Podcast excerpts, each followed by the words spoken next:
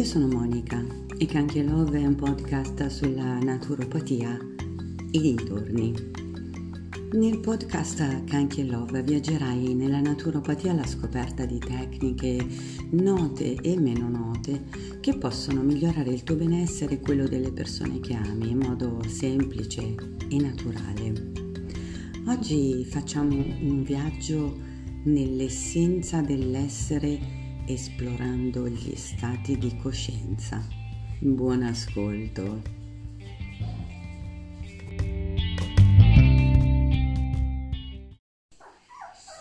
Ciao, ciao a tutti. Oggi esploreremo un concetto molto particolare, gli stati di coscienza.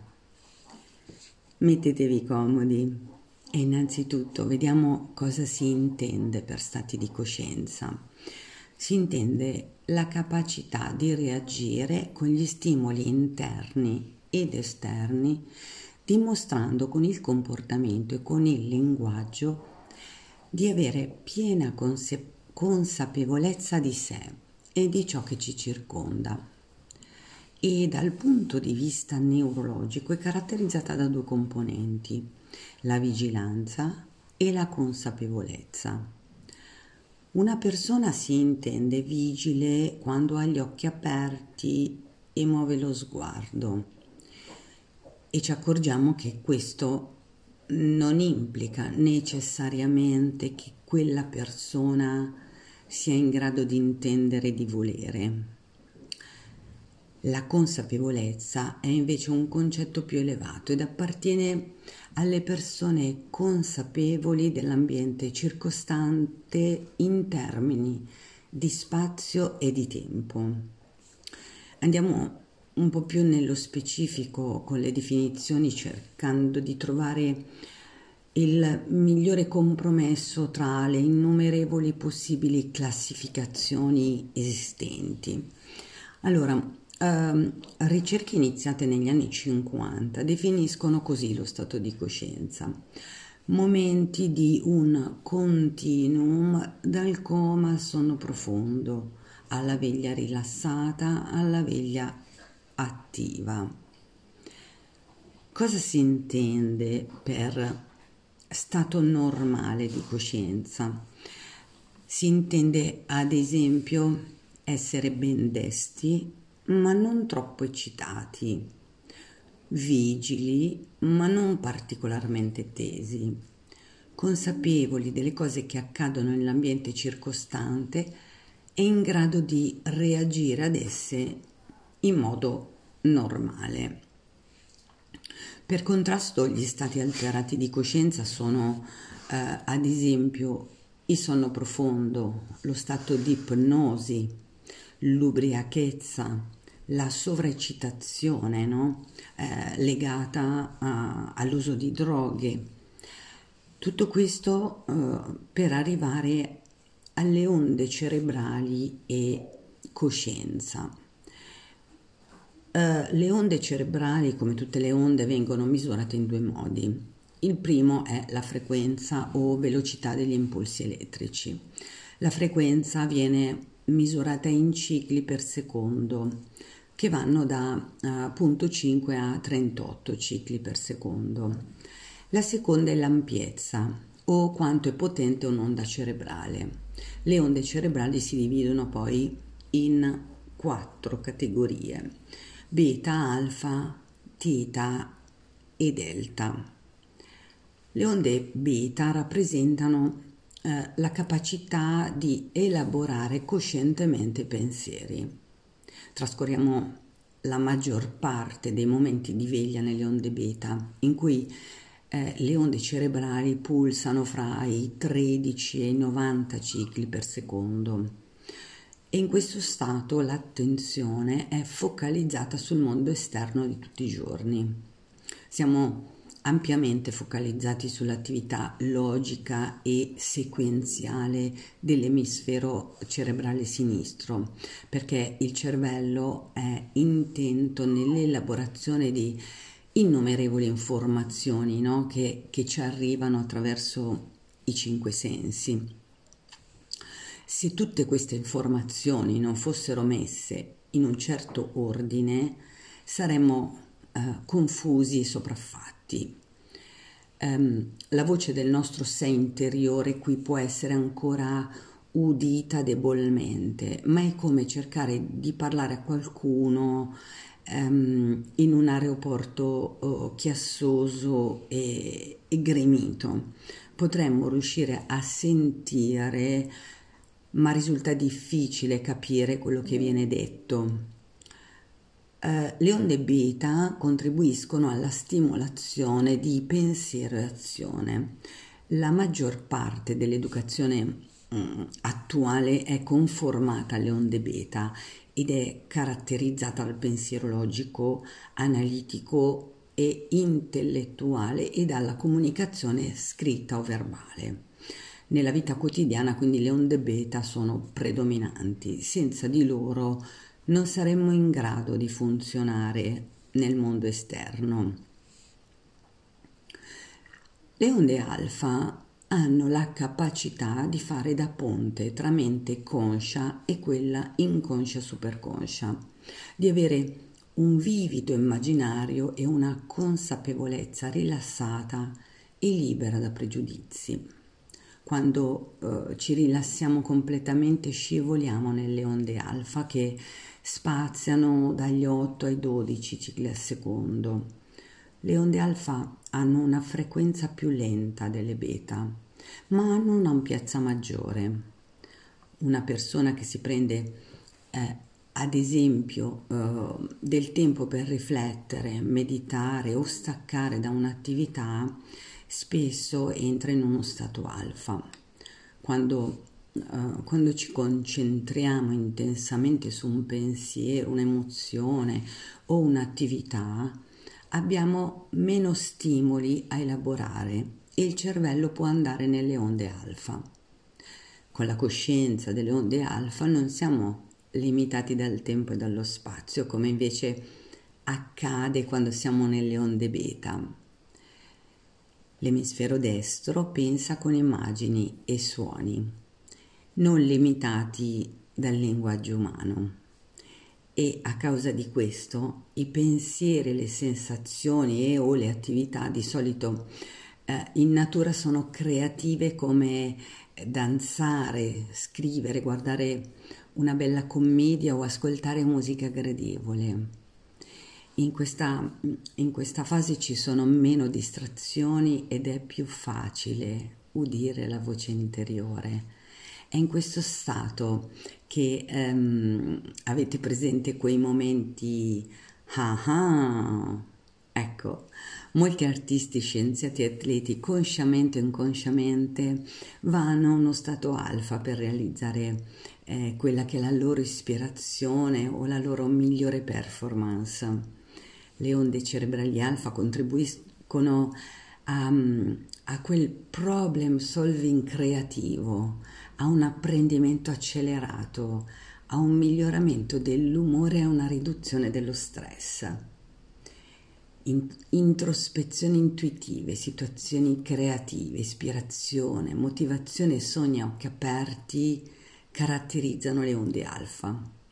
Queste onde sono rilassate, pur essendo vigili, quindi eh, forniscono un ponte tra la mente conscia, inconscia o superconscia.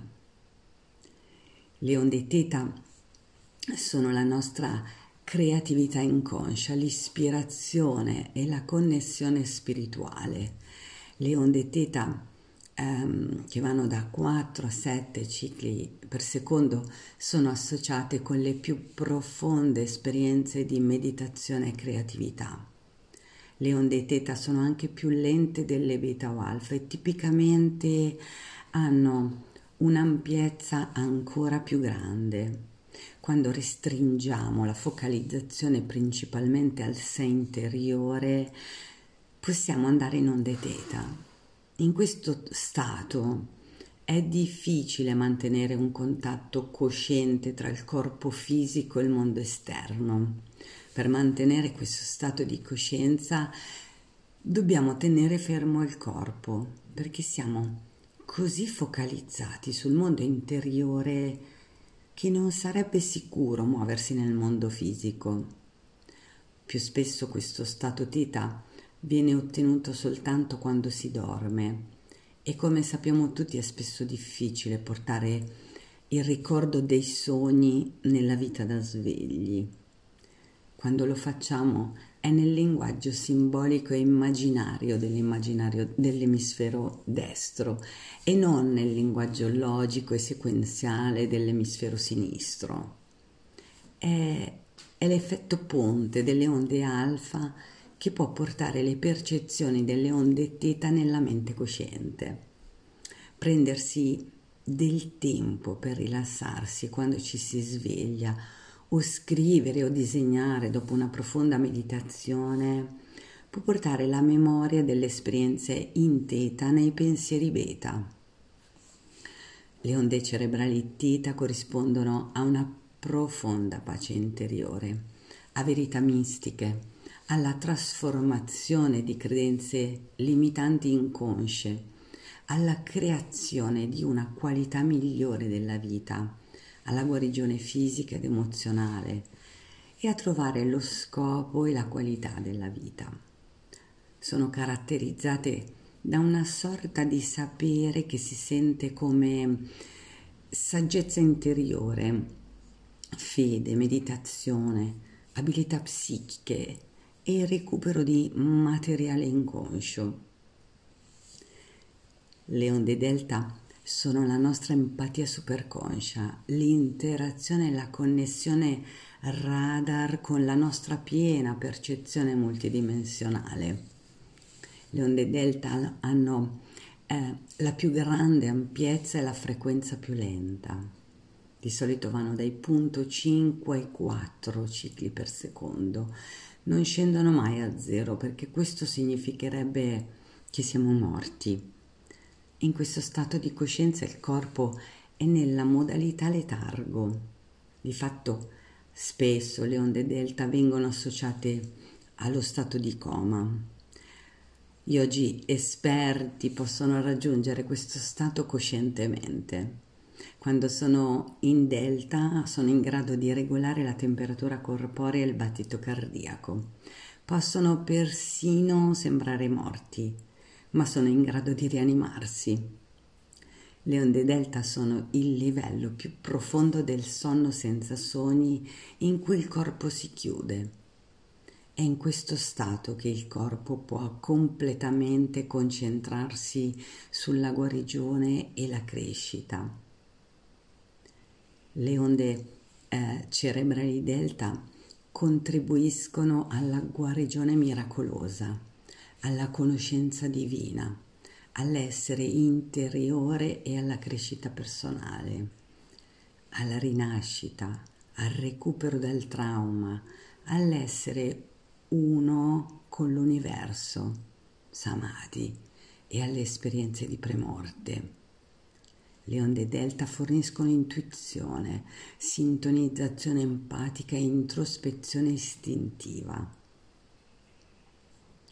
interessante, non credete?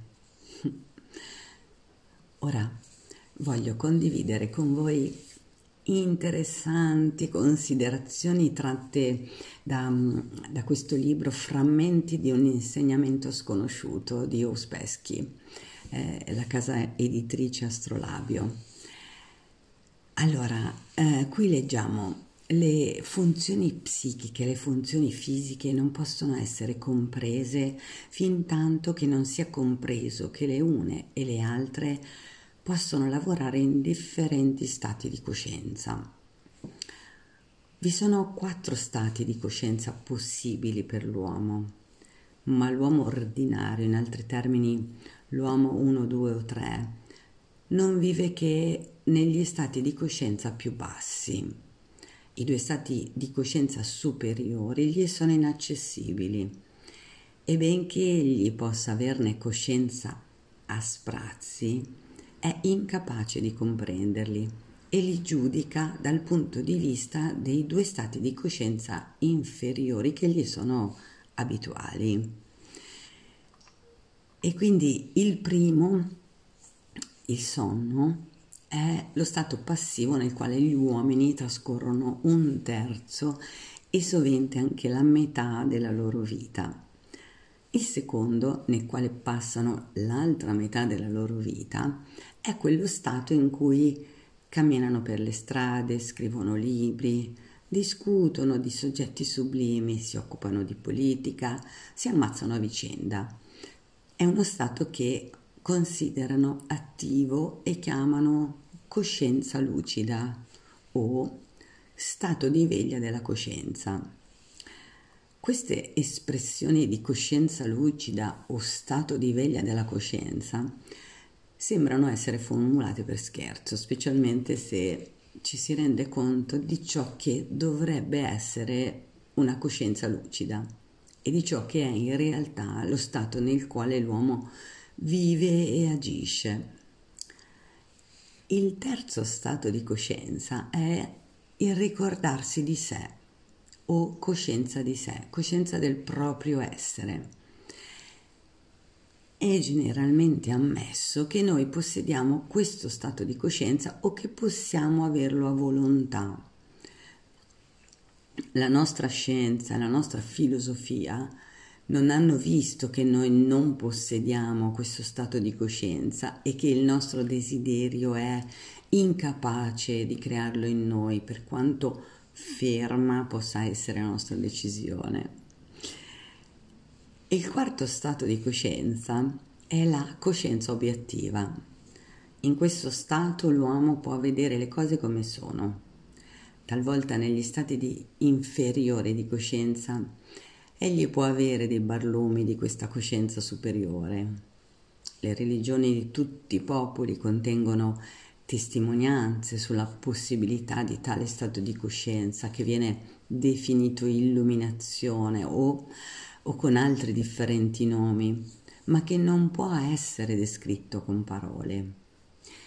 Ma l'unica strada giusta verso la coscienza obiettiva passa attraverso lo sviluppo della coscienza di sé. Un uomo ordinario, artificialmente portato in uno stato di coscienza obiettiva e poi riportato nel suo stato abituale, non ricorderà nulla e penserà semplicemente di aver perso conoscenza per un certo tempo. Ma nello stato di coscienza di sé l'uomo può avere degli sprazzi di coscienza obiettiva e conservarne il ricordo. Il quarto stato di coscienza è uno stato del tutto diverso da quello precedente. Questo è il risultato di una crescita interiore e di un lungo e difficile lavoro su di sé. Il terzo stato di coscienza invece costituisce il diritto naturale dell'uomo quale egli è e se l'uomo non lo possiede è unicamente perché le sue condizioni di vita sono anormali. Senza esagerazione alcuna si può dire che attualmente il terzo stato di coscienza non appare nell'uomo che a tratti molto brevi e molto rari e che non è possibile renderlo più o meno permanente senza un allenamento speciale per la maggior parte delle persone, anche se colte e ragionevoli, il principale ostacolo sulla via dell'acquisizione della coscienza di sé è che credono di possederlo già. In altre parole, sono del tutto convinti di avere già la coscienza di se stessi e di possedere tutto ciò che accompagna questo stato. L'individualità nel senso di un io permanente e immutabile, la volontà, la capacità di fare e così via. Ora, è evidente che un uomo non avrà interesse ad acquisire con un lungo e difficile lavoro una cosa che a parer suo possiede già. Al contrario, se gliene parlate penserà che siete pazzo o che tentiate di approfittare della sua credulità per un vantaggio personale. i due stati di coscienza superiori, la coscienza di sé e la coscienza obiettiva, sono legati al funzionamento dei centri superiori dell'uomo. Infatti, oltre ai centri dei quali eh, abbiamo già parlato, ne esistono altri due, il centro emozionale superiore ed il centro intellettuale superiore. Questi centri sono in noi, essi sono eh, completamente sviluppati e lavorano ininterrottamente, ma il loro lavoro non riesce mai a raggiungere la nostra coscienza ordinaria. La ragione di questo risiede nelle proprietà speciali della nostra cosiddetta coscienza lucida. E per comprendere qual è la differenza tra gli stati di coscienza bisogna tornare al primo stato, che è il sonno. Questo è uno stato di coscienza interamente soggettivo. L'uomo è immerso nei suoi sogni. Poca, poco importa che ne conservi o meno il ricordo. Anche se qualche impressione reale raggiunge il dormiente come suoni, voci, calore, freddo, sensazione del proprio corpo, esse non risvegliano in lui che immagini soggettive fantastiche. Poi l'uomo si sveglia. A prima vista questo è uno stato di coscienza completamente diverso. Si può muovere, parlare con altre persone, fare dei progetti, vedere dei pericoli, evitarli e via via così. Sarebbe ragionevole, no? Pensare che si trovi in una situazione migliore di quando era addormentato. Ma se vediamo le cose un po' più a fondo, se gettiamo uno sguardo sul suo mondo interiore, sui suoi pensieri, sulle cause delle sue azioni, comprendiamo che egli è pressoché nello stesso stato in cui era quando dormiva. E magari anche peggio, perché nel sonno è passi- egli è passivo, cioè non può fare nulla. Nello stato di veglia, al contrario, egli può agire continuamente e i risultati delle sue azioni si ripercuoteranno su di lui e sulle persone intorno a lui. Eppure non si ricorda di se stesso. Egli è una macchina, tutto gli succede. Egli non può fermare il flusso dei suoi pensieri, non può controllare la sua immaginazione, le sue emozioni, la sua attenzione. Vive in un mondo soggettivo di amo non amo, mi piace non mi piace, ho voglia non ho voglia, cioè in un mondo fatto di ciò che crede di amare o non amare, di desiderare o non desiderare. Non vede il mondo reale, egli è nascosto dal muro della sua immaginazione, egli vive nel sonno, dorme quello che chiama la sua coscienza lucida non è che sonno, è un sonno molto più pericoloso del suo sonno la notte nel suo letto. Non trovate tutto questo intrigante? Spero che questo episodio vi abbia ispirato ad ascoltarvi in modo più profondo e attento e che l'equilibrio e l'armonia siano sempre compagni nel vostro cammino. Il benessere naturale inizia da noi e noi abbiamo il potere di alimentarlo. Vi aspetto il prossimo anno con una nuova stagione. Serene festività a tutti. Ah, a proposito, la solita comunicazione di servizio. Vi ricordo che prossimamente partirà un nuovo percorso di mindfulness live online. Per partecipare e iniziare a prendere contatto con voi stessi, scrivetemi, chiamatemi, trovate tutti i dettagli nei commenti. E siamo giunti decisamente alla fine di questo episodio, di questa stagione e di quest'anno. E io sono curiosa di sapere quali spunti, riflessioni, informazioni vi ho lasciato, se ve ne ho lasciati. Vi è piaciuta? Cosa ne pensate? Scrivetemelo nei commenti il desiderio di condividere eh, con voi su questo canale questo argomento nasce da una mia consapevolezza maturata negli ultimi anni. Per questo motivo ed anche per un approfondimento personale e professionale voglio fare insieme a voi questo cammino. E chissà che l'argomento stimoli a un miglioramento, o meglio ancora un auto, un miglioramento. Grazie per avermi ascoltata fino alla fine. Gioia e amore sempre a voi